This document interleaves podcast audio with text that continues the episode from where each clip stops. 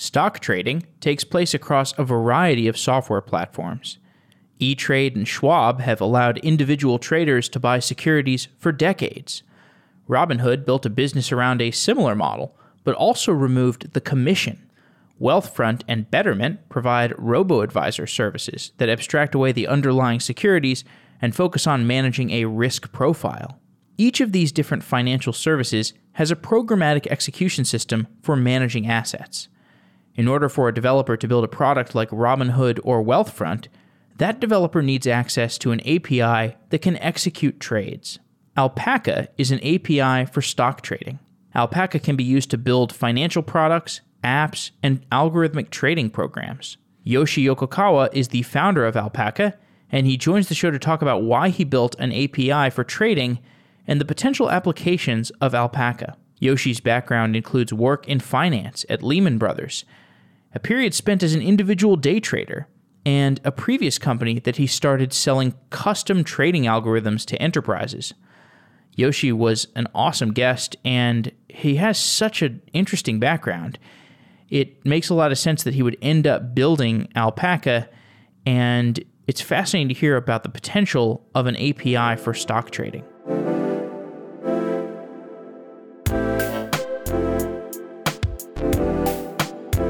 Yoshi Yokokawa, welcome to Software Engineering Daily. Thank you. I'm happy to be here. You worked at Lehman Brothers for 4.5 years before the firm fell apart, and you were working with some mortgage risk assets.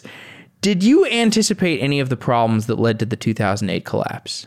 We've been seeing a lot of default rates going up and all those interest key metrics, getting worse and worse. So we kind of knew what was happening, but nobody really thought that it was going to be happening because, the data that any professionals have is 70, 80 years.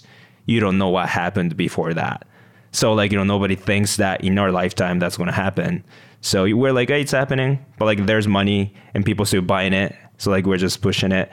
Even though, you understand there's something wrong is happening.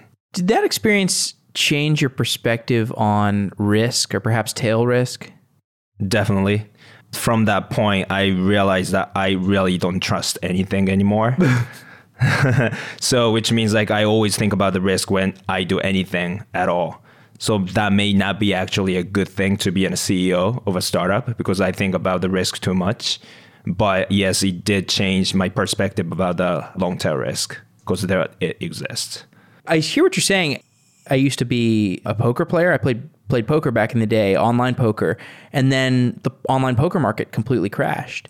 And it scared me at a really, really deep level because one minute I had this career that was great, really fun, good money, complete flexibility, and then the market evaporated overnight.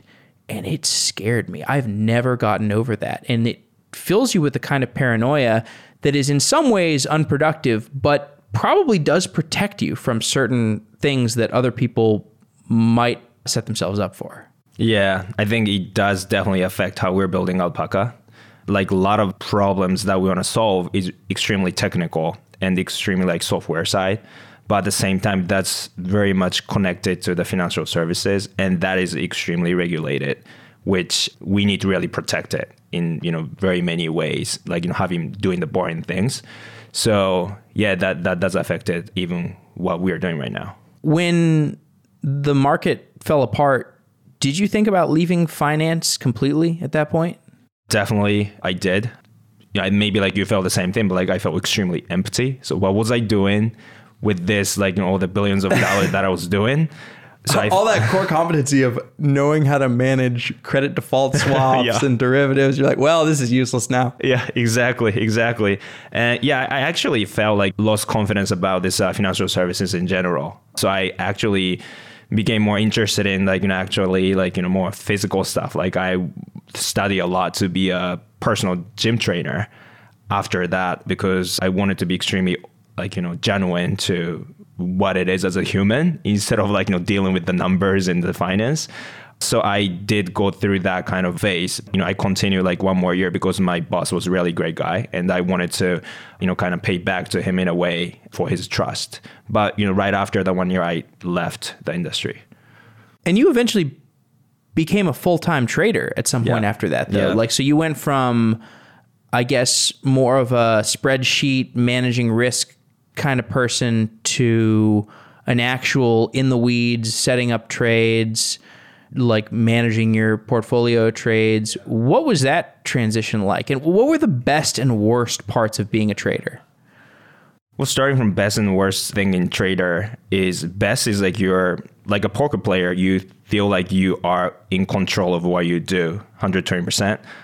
Worst thing is that it's extremely stressful and very, very scary.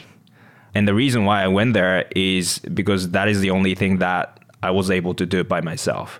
After working in finance for 4.5 years, I was, you know, backed by big names of the investment bank. But without that, I was nothing, no one.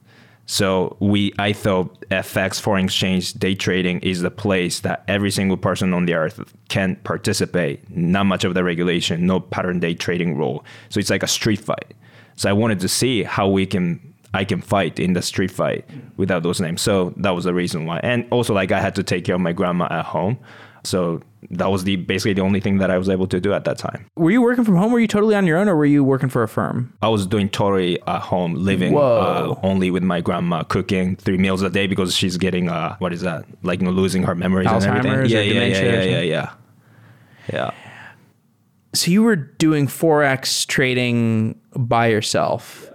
What's the biggest, this is, you know, we'll get to software eventually, but I, you know, Forex, that's always something that's intrigued me, because I know the swings can be huge in Forex, and you really have to, I mean, it's like no limit. Like you can really bust yourself out or have huge upswings.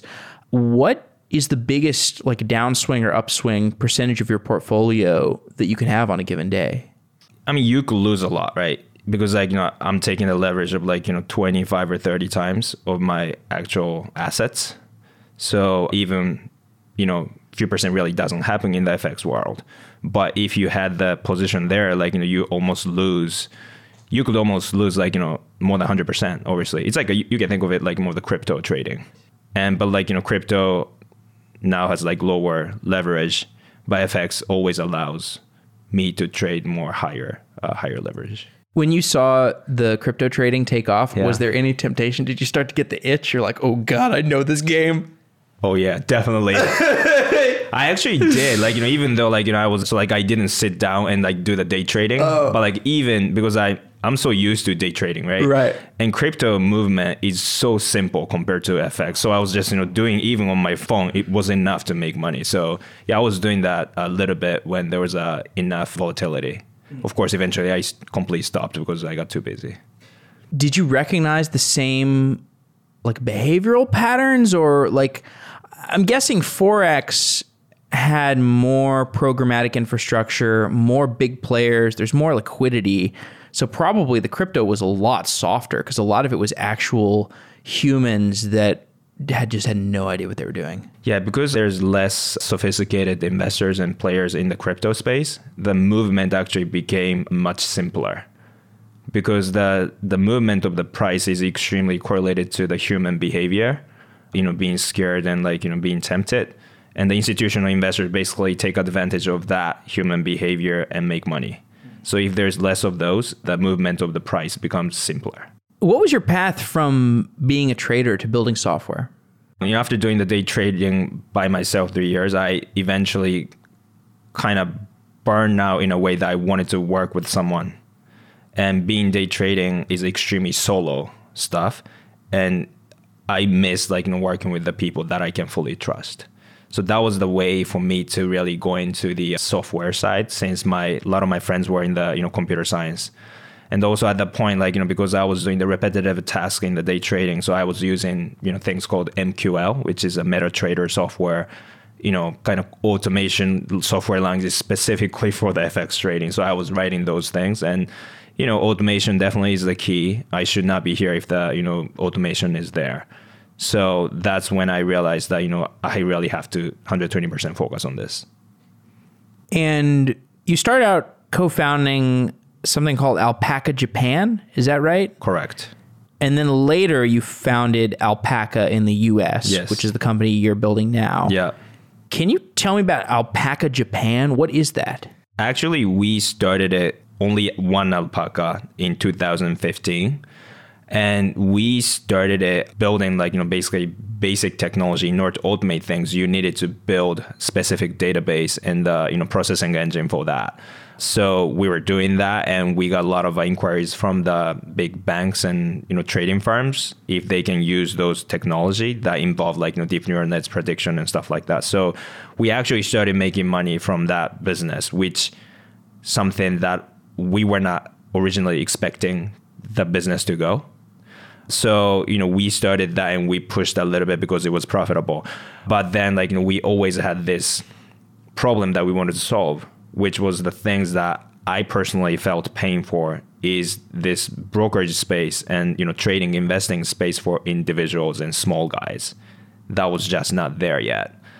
And so in order to move there, we had to split the companies in two. And basically we spun off the enterprise business into the different group of operators. And we named that as Alpaca Japan.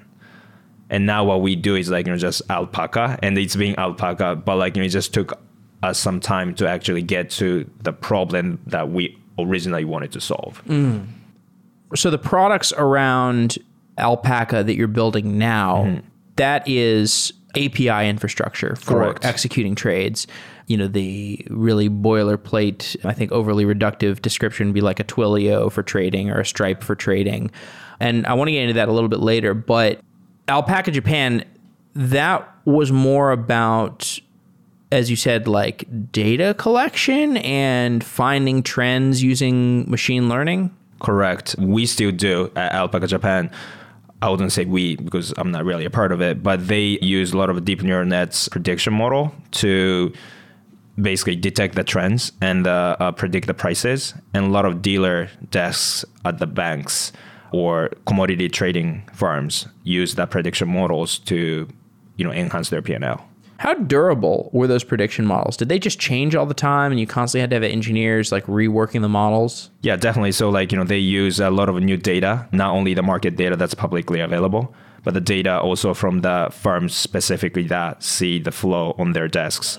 So they use extremely priority data for each of their clients so that it's all different. But it's all based on this specific platform of the prediction model that we built. Wow. And okay, that gets customized. So the training process, the training algorithms were pretty durable. You just had to rebuild the models on new data all the time? Correct. Wow. That's great. Yeah, it is a cool technology. How were you able to do that successfully? Because I would just imagine that business would just get destroyed in the limit by whatever, Goldman Sachs, Citadel, these other players who have so many more engineers devoted Jane Street to destroying the market in terms of programmatic trading. How were you as a smaller shop able to create learning algorithms that were good enough to compete with the bigger players? So I think not all of the big financial institutions have that understanding of utilizing technology in the right way, fortunately or unfortunately. And there are very many different asset classes around the globe where very niche players are actually doing very well.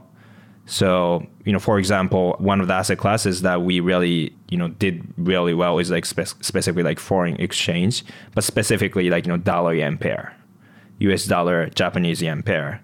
And, Goldman Sachs obviously is not the biggest liquidity provider in the currency pair. And, the one of the Japanese banks is. So, which means they have much more data. And we specifically built our model for that based on using our proprietary, it's actually open source, database called Market Store, processing that data as fast as possible, using different type of the data, using the proprietary data they only have. So that creates a very different, type of the models. And also, the duration of the profit that they want to make is also very diverse based on the each financial institutions. For dealer desks, that deal with a lot of flow coming in, their duration is extremely, extremely, short. But, most of the hedge funds, a lot of quants hedge funds, the long short equities, you know, obviously it's much longer horizon. So it's a very many different types of data utilization. Right. And so I guess you're saying this is why this is an enterprise business. It doesn't really like scale super well, because if you're selling a training algorithm for trading yen dollar pair specifically to a Bank of Japan, that's like a very customized integration. Correct. That you're building just for them. That's great. They're going to give you a big bucket of money, and you will never be able to sell that algorithm to anybody else. Correct.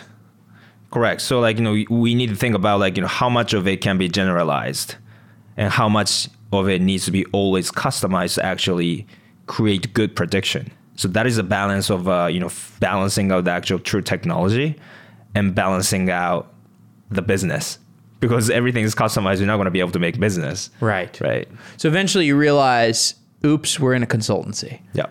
And you started to think about what are the more generalizable products that we can build that don't look like a consultancy. Yeah. Yeah. And how'd you arrive at Alpaca? So at that time, like, you know, originally we started Alpaca. So I had my personal pain, right? Like I knew how it was like to be an individual investor or trader, to seriously use some kind of trading or investor platform that's out there. Through my using Interactive Brokers or something? I was using, because like I was doing FX, I was mainly using this platform called MetaTrader and using multiple number of the brokerages, including Interactive Brokers. So but that I knew there was an extreme pain there and problem there. And at the same time, while doing that, the business, enterprise business that we were doing, we tried to make them more generalized so that it can be applicable to the individual use cases. So we built this web application based on those know-how that we built. Simultaneously, we are executing those enterprise businesses. And in order to provide that to the retail customers, in order to create the value for that new application, we needed to integrate into some kind of broker dealers. Because as a web application, it just prediction doesn't connect directly to your actual execution of the trade. So I've talked with a lot of broker dealers out there. Okay, can we connect this application to your system so that your end users can use this automatically? And we had extremely difficult time even getting an access to API documents.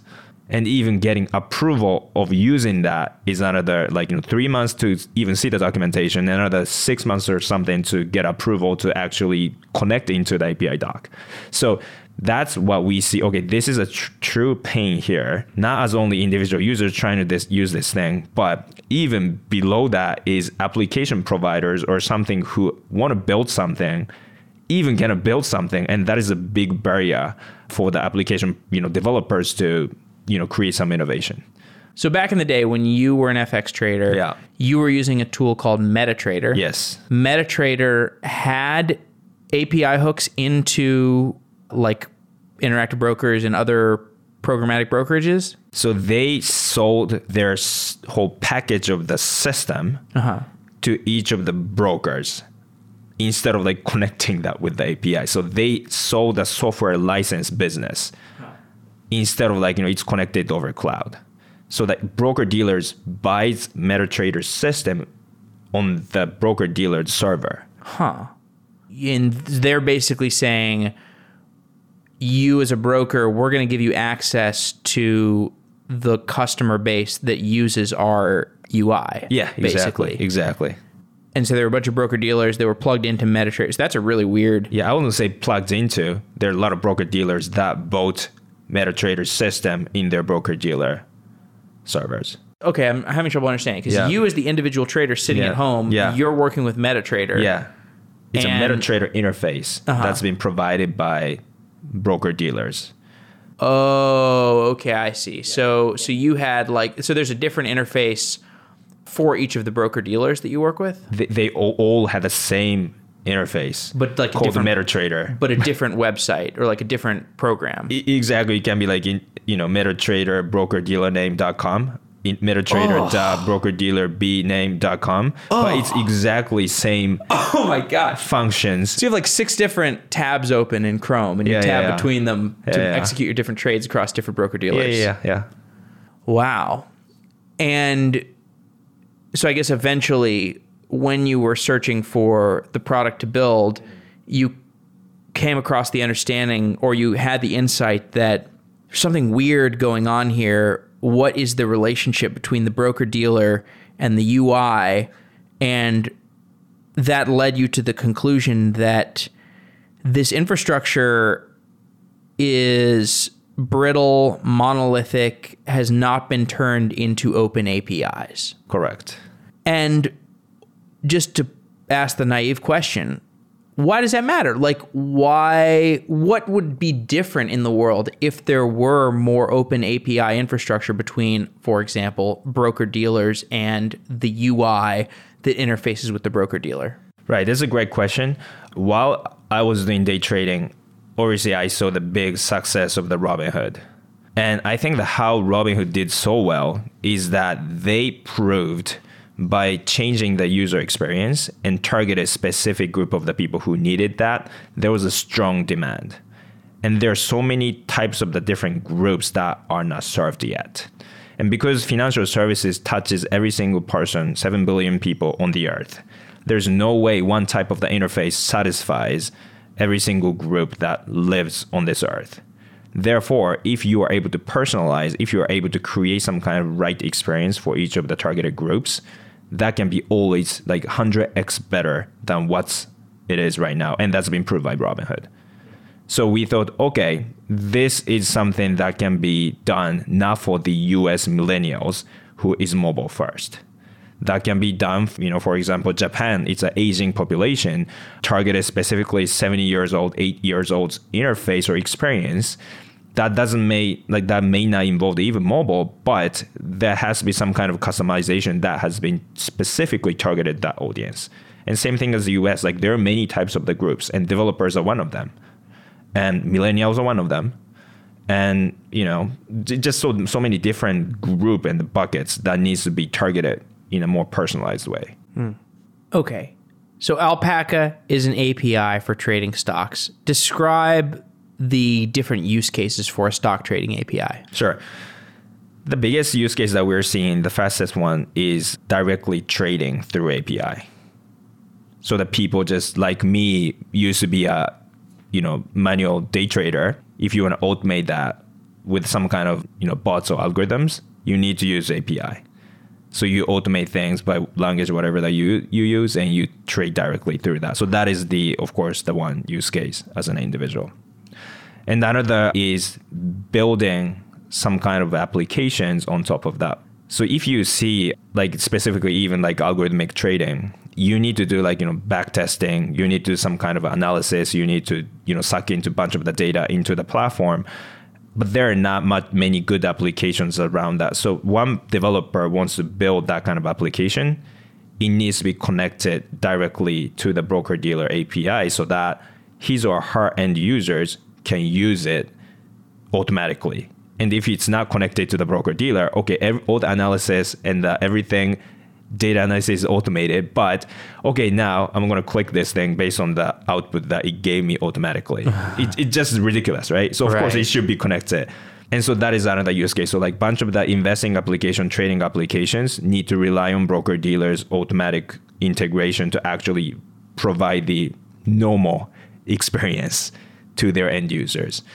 And the third is what we are seeing is, even existing financial institutions outside United States wanted to pull in the US stock trading to their end users. And that needs to be connected somehow through their API. And, now, those financial institutions don't have to be traditional, brokers, but also any super apps that's trying to, bundle a bunch of the financial services into one app. And they tend to be a lot of software developers and who look for modern API to do that. Let's take the first use case. I'm a random developer. I like Python. I want to just write my own algorithms to trade in Python. Alpaca would be a good API that I could use for that situation. That is correct. There must be a company that has offered that kind of product before, right? Of course. And you know this better. API is a big word. You provide something, you provide some application, and you just open your API interface. But it doesn't mean that you're building API product. Mm. There are a lot of components around that. Okay, do you have SDKs? Do you have a community that's supporting that? Mm. That documentation is updated. and like, you know, is it really taken care of as your main core product? Is a very different value prop. And so when you're looking at the market, if we're just talking about one specific use case, like I'm a random developer, I want programmatic APIs for trading. If you look at the market, what was the best product? Like when you look at document, if you take the aggregate of it, documentation, community, all the things that go into a good API. Like, was there anything out there that was satisfactory?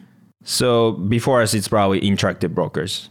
And they do offer API with a lot of complexity. I've been to their website. It looks like it's from like 2004 or something. Like it's an old looking website. Yes. I think they started it early 90s. One of those online brokers that started around that time, including E-Trade and, TDMA Trade and those guys. Wow. Okay. So that seems like a good opportunity.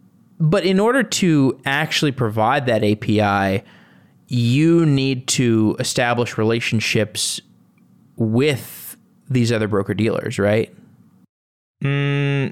Or you paper over their API infrastructure. No, or you become the broker dealer. Oh, okay.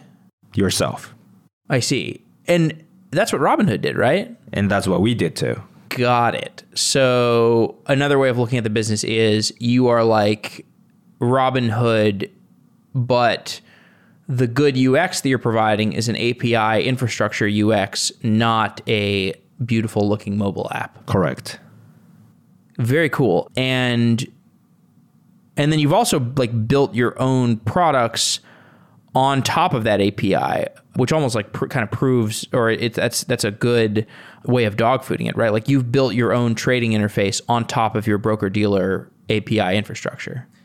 We actually try to do that a lot, including like mobile app, to just, showcase and make the sample code so that, people can start off from something that's already there. So it's open source. Yeah. We should actually define this term because I'm not sure I even fully understand it. Broker dealer. Yeah. What does that mean? Broker dealer is the financial entity that's been regulated by the FINRA, which controls and basically monitors all the trade activity and protects the U.S. securities market, making sure that there's no insider trading, there's no like criminal money going in. So you have to be a member of the FINRA to be a broker-dealer.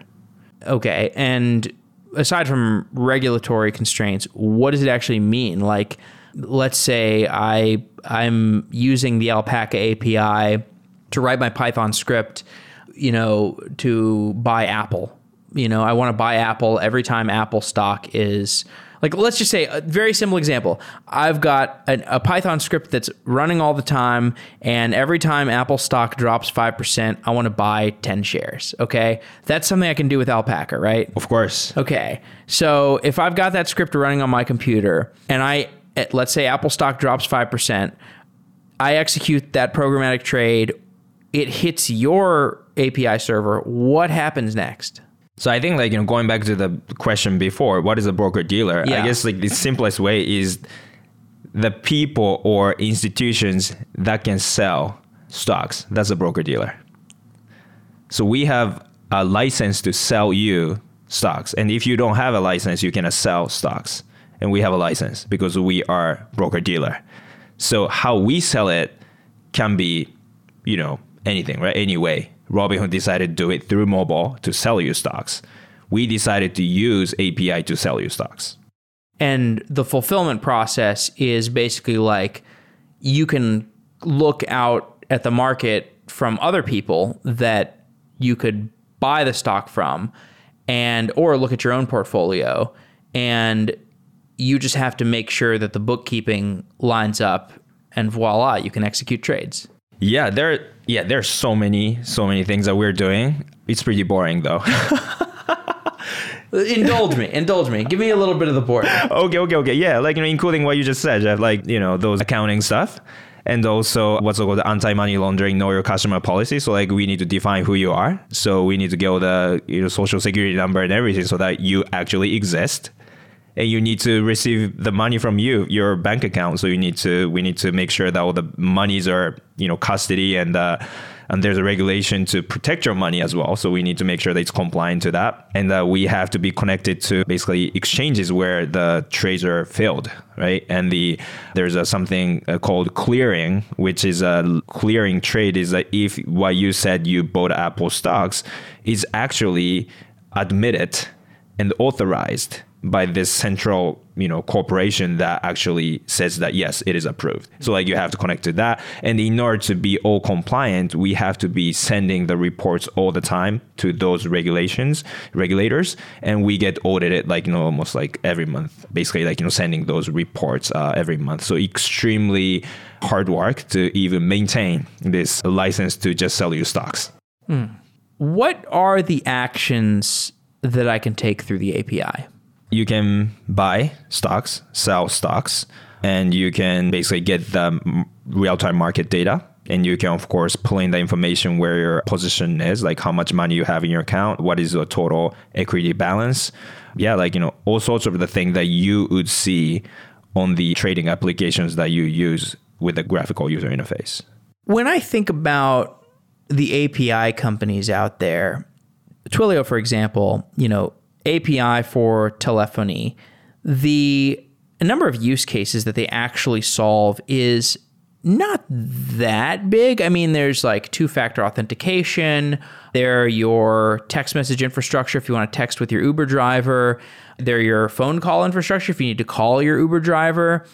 That's about it. I mean, they do video stuff too. I know they can build you a call center and things like that. But the core API infrastructure, as I understand, it's kind of, it's very hard to do well, but the actual use cases are kind of narrow. And just by being the best in those narrow set of use cases, they've really built a very powerful business.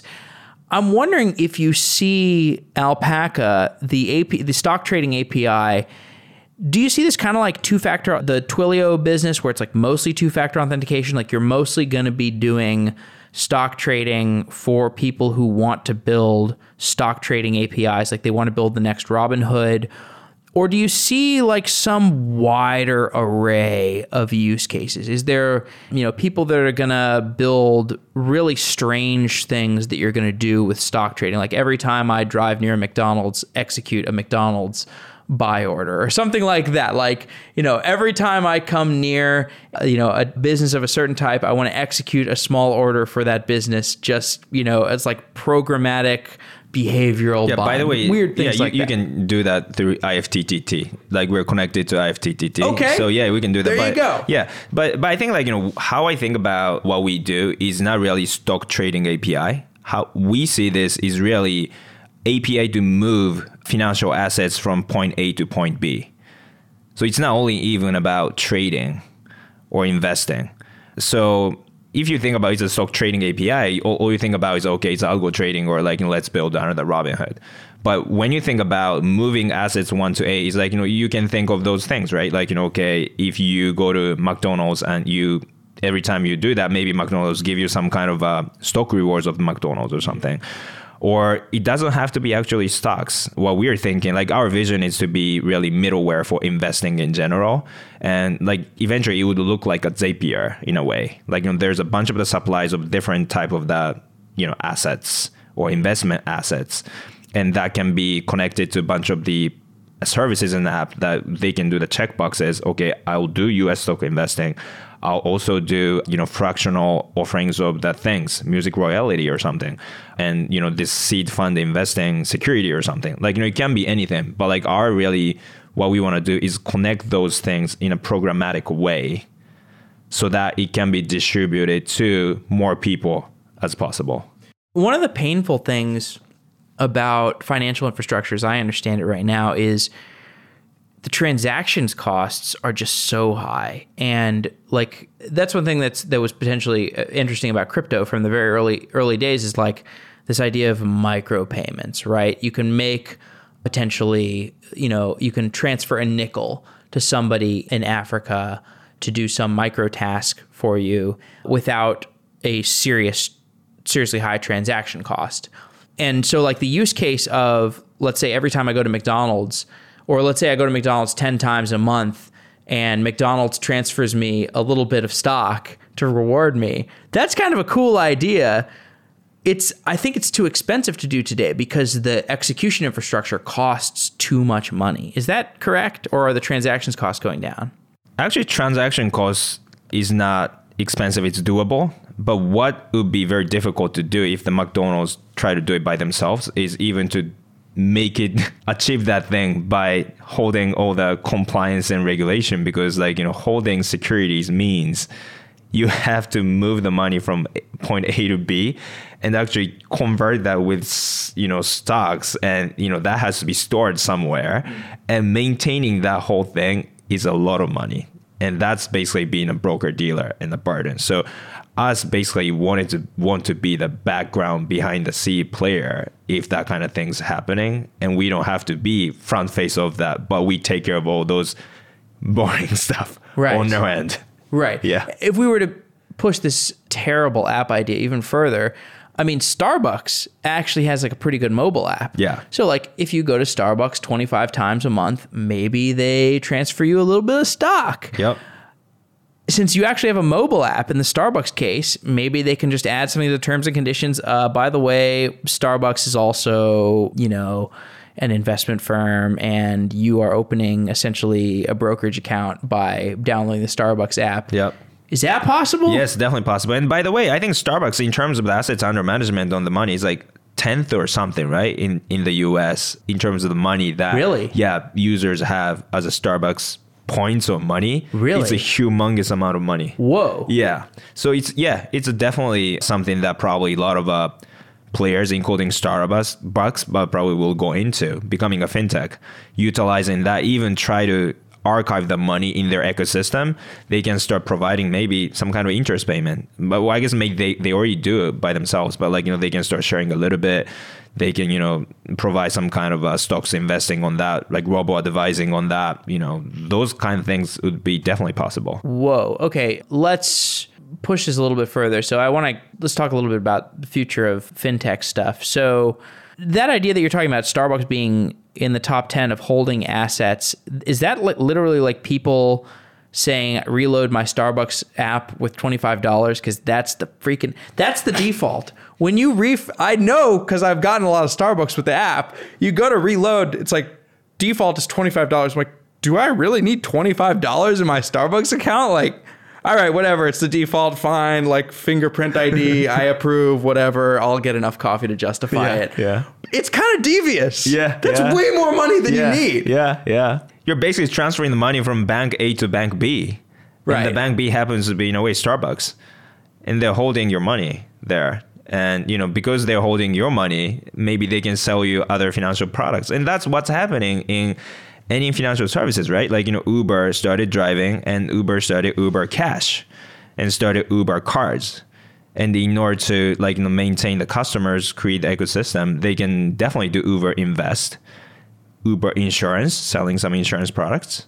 Then that anything that touches you in terms of the money can stay in the lifestyle app that you use the most. Can be Starbucks, can be, Airbnb, can be, Lyft or Uber, whatever it is. Do I, as a consumer, need financial products from all these different companies? That's a very good question.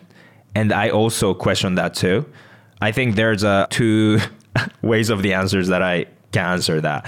One is that as a corporation, you want to do that because that enhances the stickiness of your product, because you're providing money-related products. If you have money somewhere in your app, you don't want to delete the app. And if that money stays there, and if you convert that thing into some kind of a mutual funds in the app, probably you don't want to delete the app. So that's very much the intention of the corporation side of the thing. But as a user perspective, I'm not sure if it's a right future. So I think it's going to be a lot of consolidation, and people start realizing that, okay, if it's really worth doing that kind of thing by the corporation side of the thing. But as of right now, I think the logic of the corporations pushing this trend to be every lifestyle applications becoming a fintech. It makes sense for QuickBooks, for example. I log into QuickBooks and it's do you want a loan? I'm not really, not today, but thanks for asking. And if the business goes belly up, maybe I will come to QuickBooks for a loan. it would make sense that QuickBooks would have a lot of data on me and would be able to give me a good loan. But I think in the case of QuickBooks, actually, they use like a white label, right? Like there's some provider of loan underwriting or something like that infrastructure already exists for that. You can connect to the banking API and, you know, the data goes directly to those regional banks that's connected through the API, and the regional bank can issue you a loan that way. So shifting back to Alpaca, what are the use cases that you've seen most frequent? So from your user base, what are people doing with Alpaca? Definitely the algorithmic trading that they do, directly trading automatically. And two is building trading application, like in building like actual manual user interface or backtesting interface of your algorithm. And the third is, okay, wanting to build Robinhood in country A, country B, country C type of the use case. Right. Let's go through some of those. So the algorithmic trading example, what kinds of algorithmic trading are we talking about? We're talking about literally like the example I gave, like Apple drops 5%, I want to buy some. That would be pretty rare. I think more people is like, you know, looking at how the prices moves, like, you know, what I used to do in the FX trading and, you know, do that automatically using stocks and use stocks. There's like 7,600 stocks instead of, you know, 20 currency pairs that you can trade. So there are many things that you can do. So, you know, automation makes more sense that way. Don't most of the algorithmic trading strategies involve options? Actually, no, for probably individual levels. Automating option trading becomes even more sophisticated and difficult considering what metrics that you need to see because of the type of the options that you need to trade, like, you know, expiration. So it's not only the, like, you know, two axes of the thought process that you do, price movement and time. You know, option becomes much more complicated. So like automating that is very, very hard. Actually, automating that as a back end, like automating that from your point of view, like that would be difficult to provide. No, as a user standpoint. Oh, from a user standpoint. Yeah. So I think like, you know, of course, hedge funds do that because like, you know, they have enough resource to really suck in all those data and actually make that into the algorithms. But if you're individual, that's a very, very high bar. Of course, like we're going to be providing options, you know, near future. But the persons who can actually utilize that will not be very many. Just because the strategies are too complex? Exactly. So the people who are doing programmatic trading with Alpaca, their strategies are literally like, I've got this algorithm like where maybe based on, like they could be using those, what are those candlestick charts, right? They could say, I've got like, if you see these 10 candlestick patterns or these, you know, this pattern of 10 candlesticks, that's an indication that the stock is about to pop. And in that moment, I want to buy. That's definitely the one use case that you can think about in terms of when we say algorithmic trading. But algorithmic trading or automation of trades also is like a robo-advisor thing.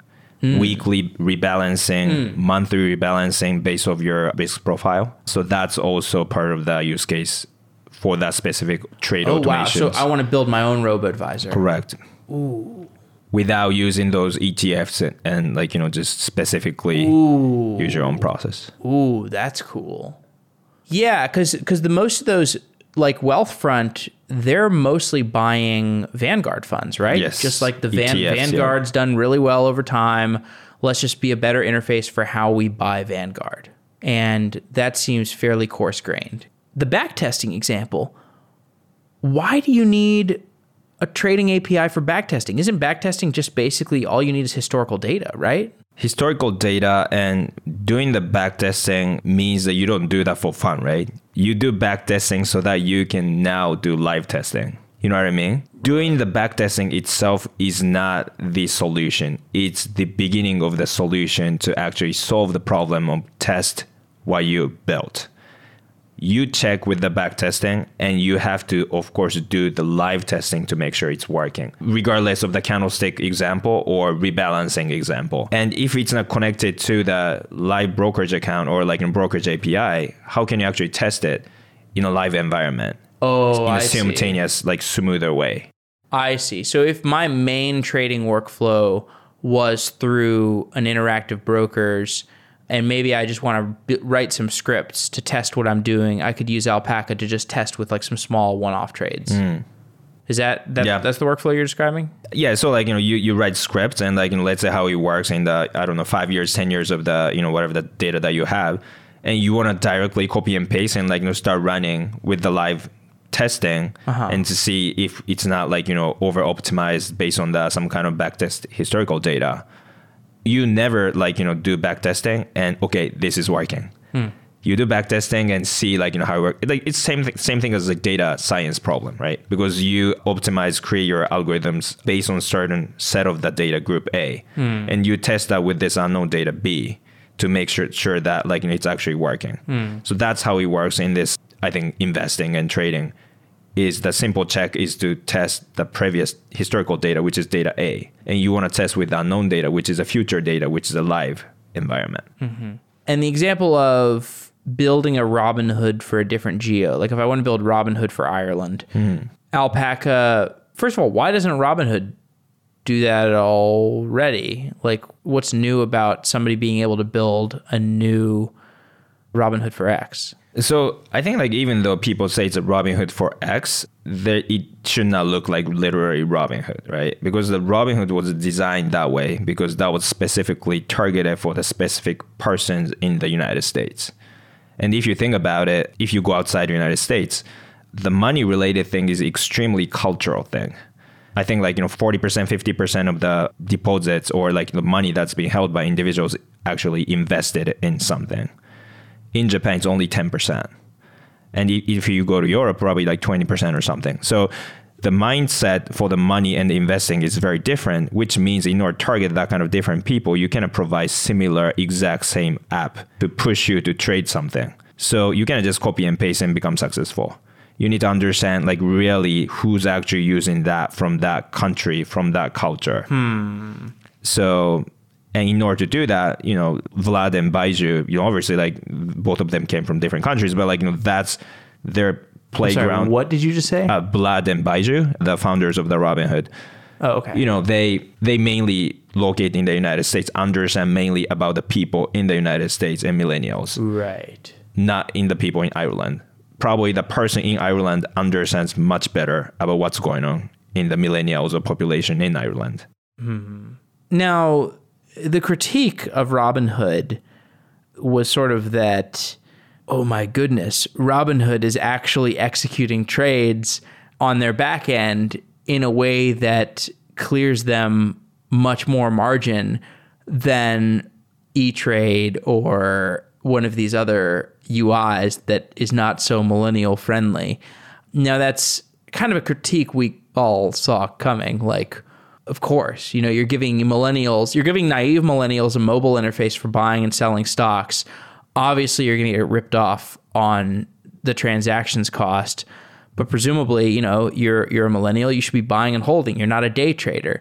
The story's a little bit different for you. You probably have to be comfortable with a little bit lower margins, right? Because you're dealing with a more savvy customer.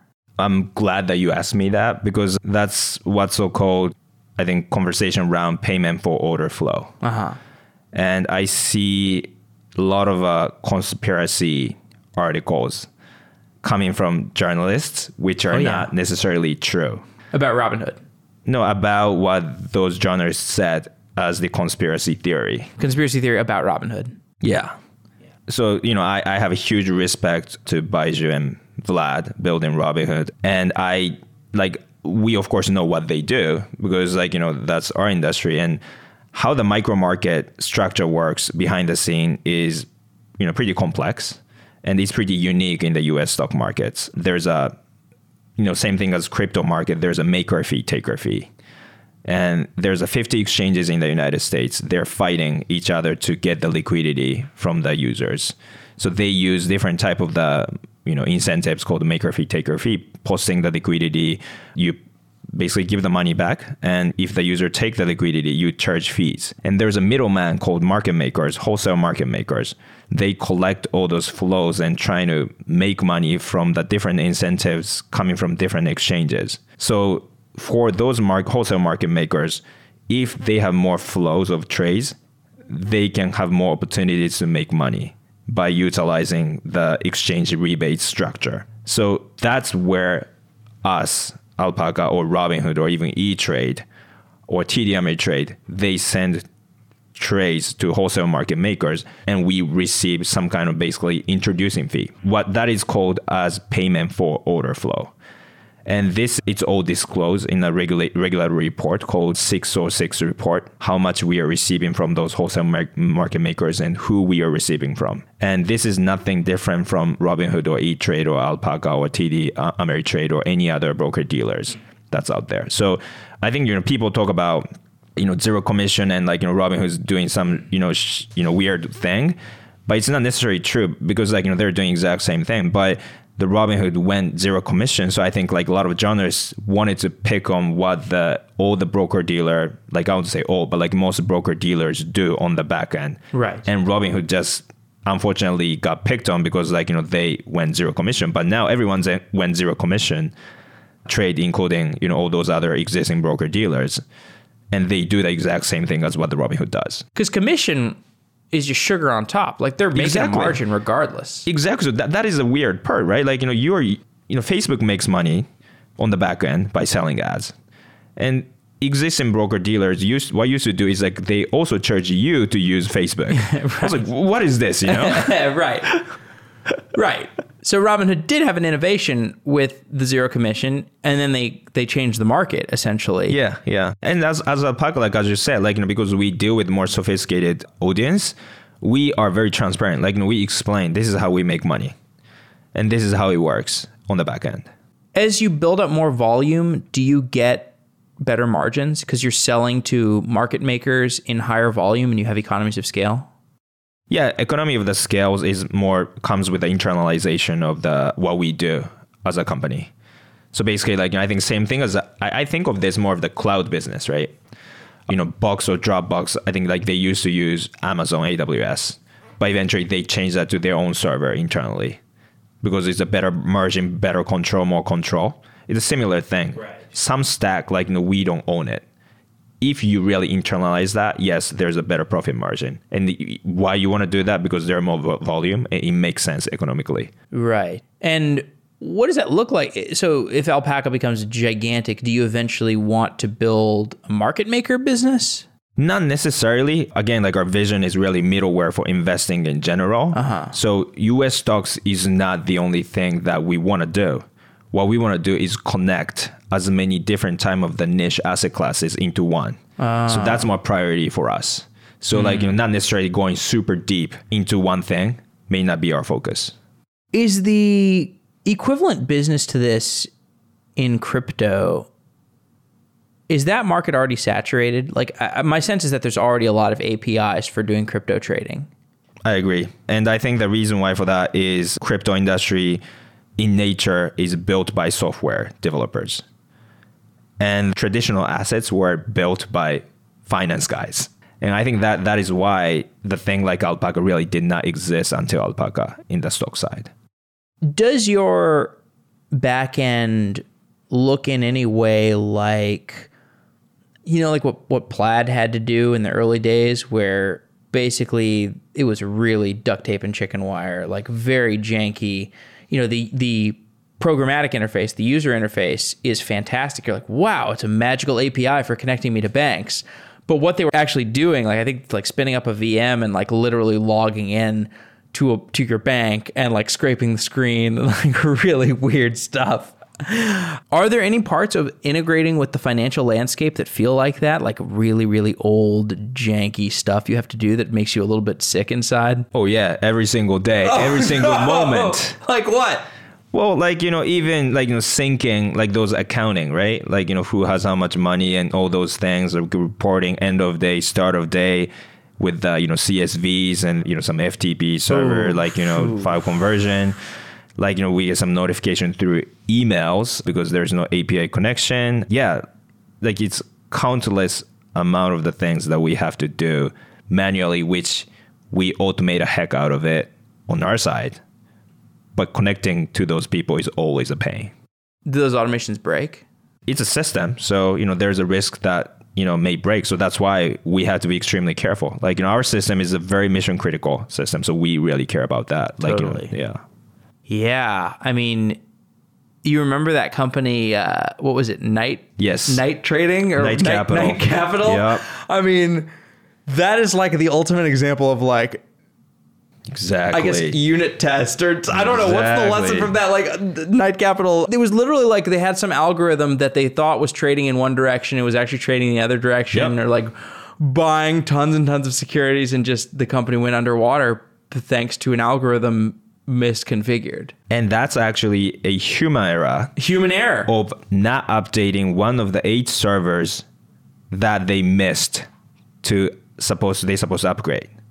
And the guy who was supposed to be monitoring that thing, he seems to be out for a few hours or a few days. Right. Because he was traveling on vacation and didn't have a network or something. So it's extremely human error. Don't do that. Exactly. We introduced those cases to all our employees and staffs, because we deal with this mission critical system, and the human error actually creates that kind of things disaster. So we need to have a culture that we understand this could happen. So every single thing that we do has to be extremely, careful. At the same time, as a tech company, we have to move fast. So creating the value as a company ourselves has to come from both sides, tech side and having understanding of there's extremely long tail risk that this one thing could blow up everything. What do you think about the potential of the crypto ecosystem? So there's this term DeFi, decentralized finance. And I think it's the idea that you have a permissionless crypto ecosystem where you're unlocking the potential for anybody to have access to, first of all, obviously crypto assets, but then, the idea of DeFi, I think, is that you put synthetic assets that track Coca-Cola stock or McDonald's stock or whatever. You put those synthetic assets into the crypto ecosystem and allow anybody in India or wherever to buy these things essentially in an unregulated fashion. I mean, synthetics are... Abra does that? Yeah.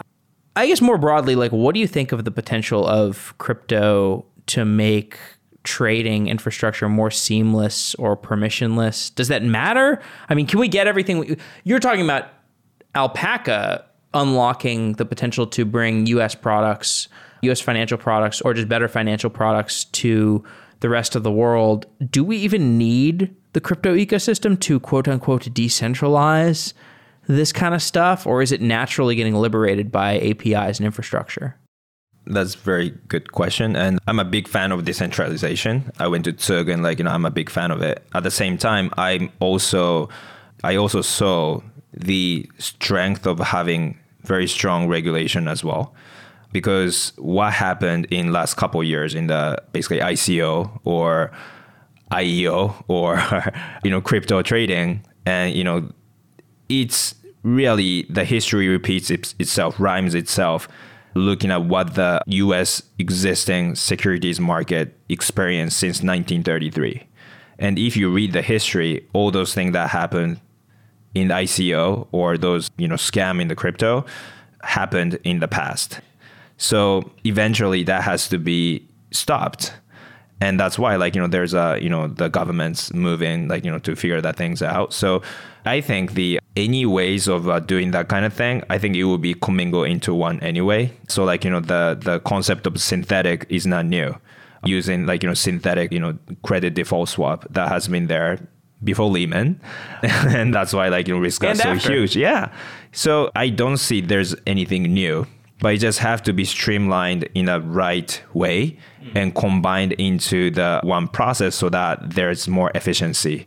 And I think just, using that kind of, I wouldn't say it's a crypto, it's more of the, blockchain. And I guess some of the digital way to do that is just one of the methods that we can use. But the problem that we are trying to tackle is to make this whole thing accessible as possible to anywhere in the world. And I think, whatever works, we have to try it. Is there even anything practical about it, though? Crypto, I get the decentralization. I like the decentralized gold use case. I like the decentralized store of value case. So hence Bitcoin only. and it's Bitcoin only. Yeah. Like, is the rest of it complete madness? Do we need decentralized computation? Do we need decentralized smart contracts? Do we need any of this stuff? Like, it's cool, don't get me wrong, but a lot of it, what's cool about it is the permissionless factor, and you could build 99% of the permissionless use cases with APIs if the right API providers were there. Like, that's one reason I think Alpaca is pretty cool. That's one reason I think Stripe is really cool. And the other 1% is illegal. So it's going to get cracked down on anyway. Like, even if it's crypto, do we need any of this stuff? Is crypto, does it matter? Yeah, I think, like, you know, the making the fractionals possible has been probably, like, as you said, like, you know, fractional money transfer or, like, you know, owning something fractional is something that, like, you're talking about, like, you know, this blockchain and the, you know, crypto has been pretty good because it becomes a really cheap cost. But yeah, you're right. Like, you know, a lot of players trying to solve that problem without using crypto or blockchain nowadays. So let's see how it goes. And it's probably doable, right? Like, I mean, it's fun to watch. It's so fun to watch. Yeah. I mean, if all of this stuff, if in 10 years, 15 years, we look back like, what were we thinking? Like, why did we, blockchain? We're all going to have some Bitcoin. It's going to have gone up like 15% in 10 years. Yeah. And we'll be like, I'm glad it retained its value. Like, you know, that was great. Man, that was a fever dream. We all went crazy for a little while and just didn't realize we don't need decentralization for almost anything. Yeah, I mean, like, you know, that concept itself has been there. Like, you know, FX is always decentralized.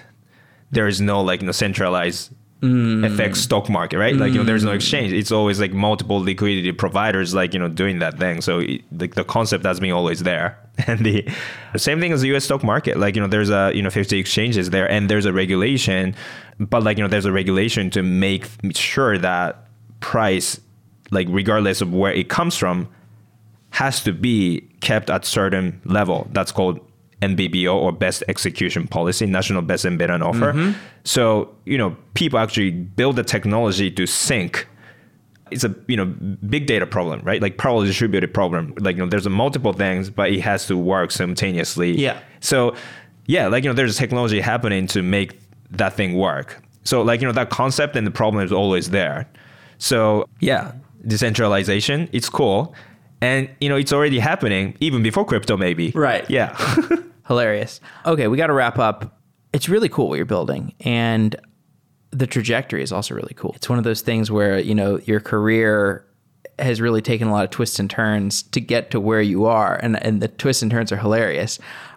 What's the biggest risk to Alpaca? What is the thing that keeps you up at night? What is the tail risk that could cause this business to fail? Because it seems like, I mean, I don't know of another business that does this. Maybe somebody is listening and they know of another stock trading API, or maybe you know of another one. But it's the first time I've seen this. It seems pretty cool. But what's the biggest risk to this business not working out? I always think about people who doing this thing.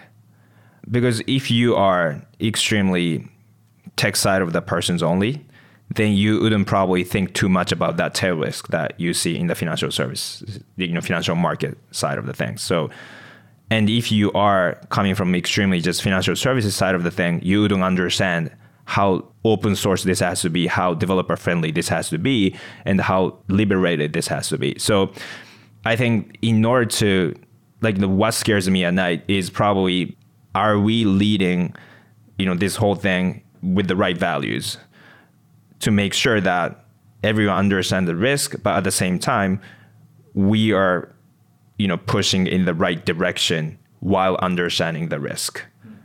So I think that is something that I worry about it all the time. Yoshi, thanks for coming on the show. Great talking. No, thank you very much, Jeff.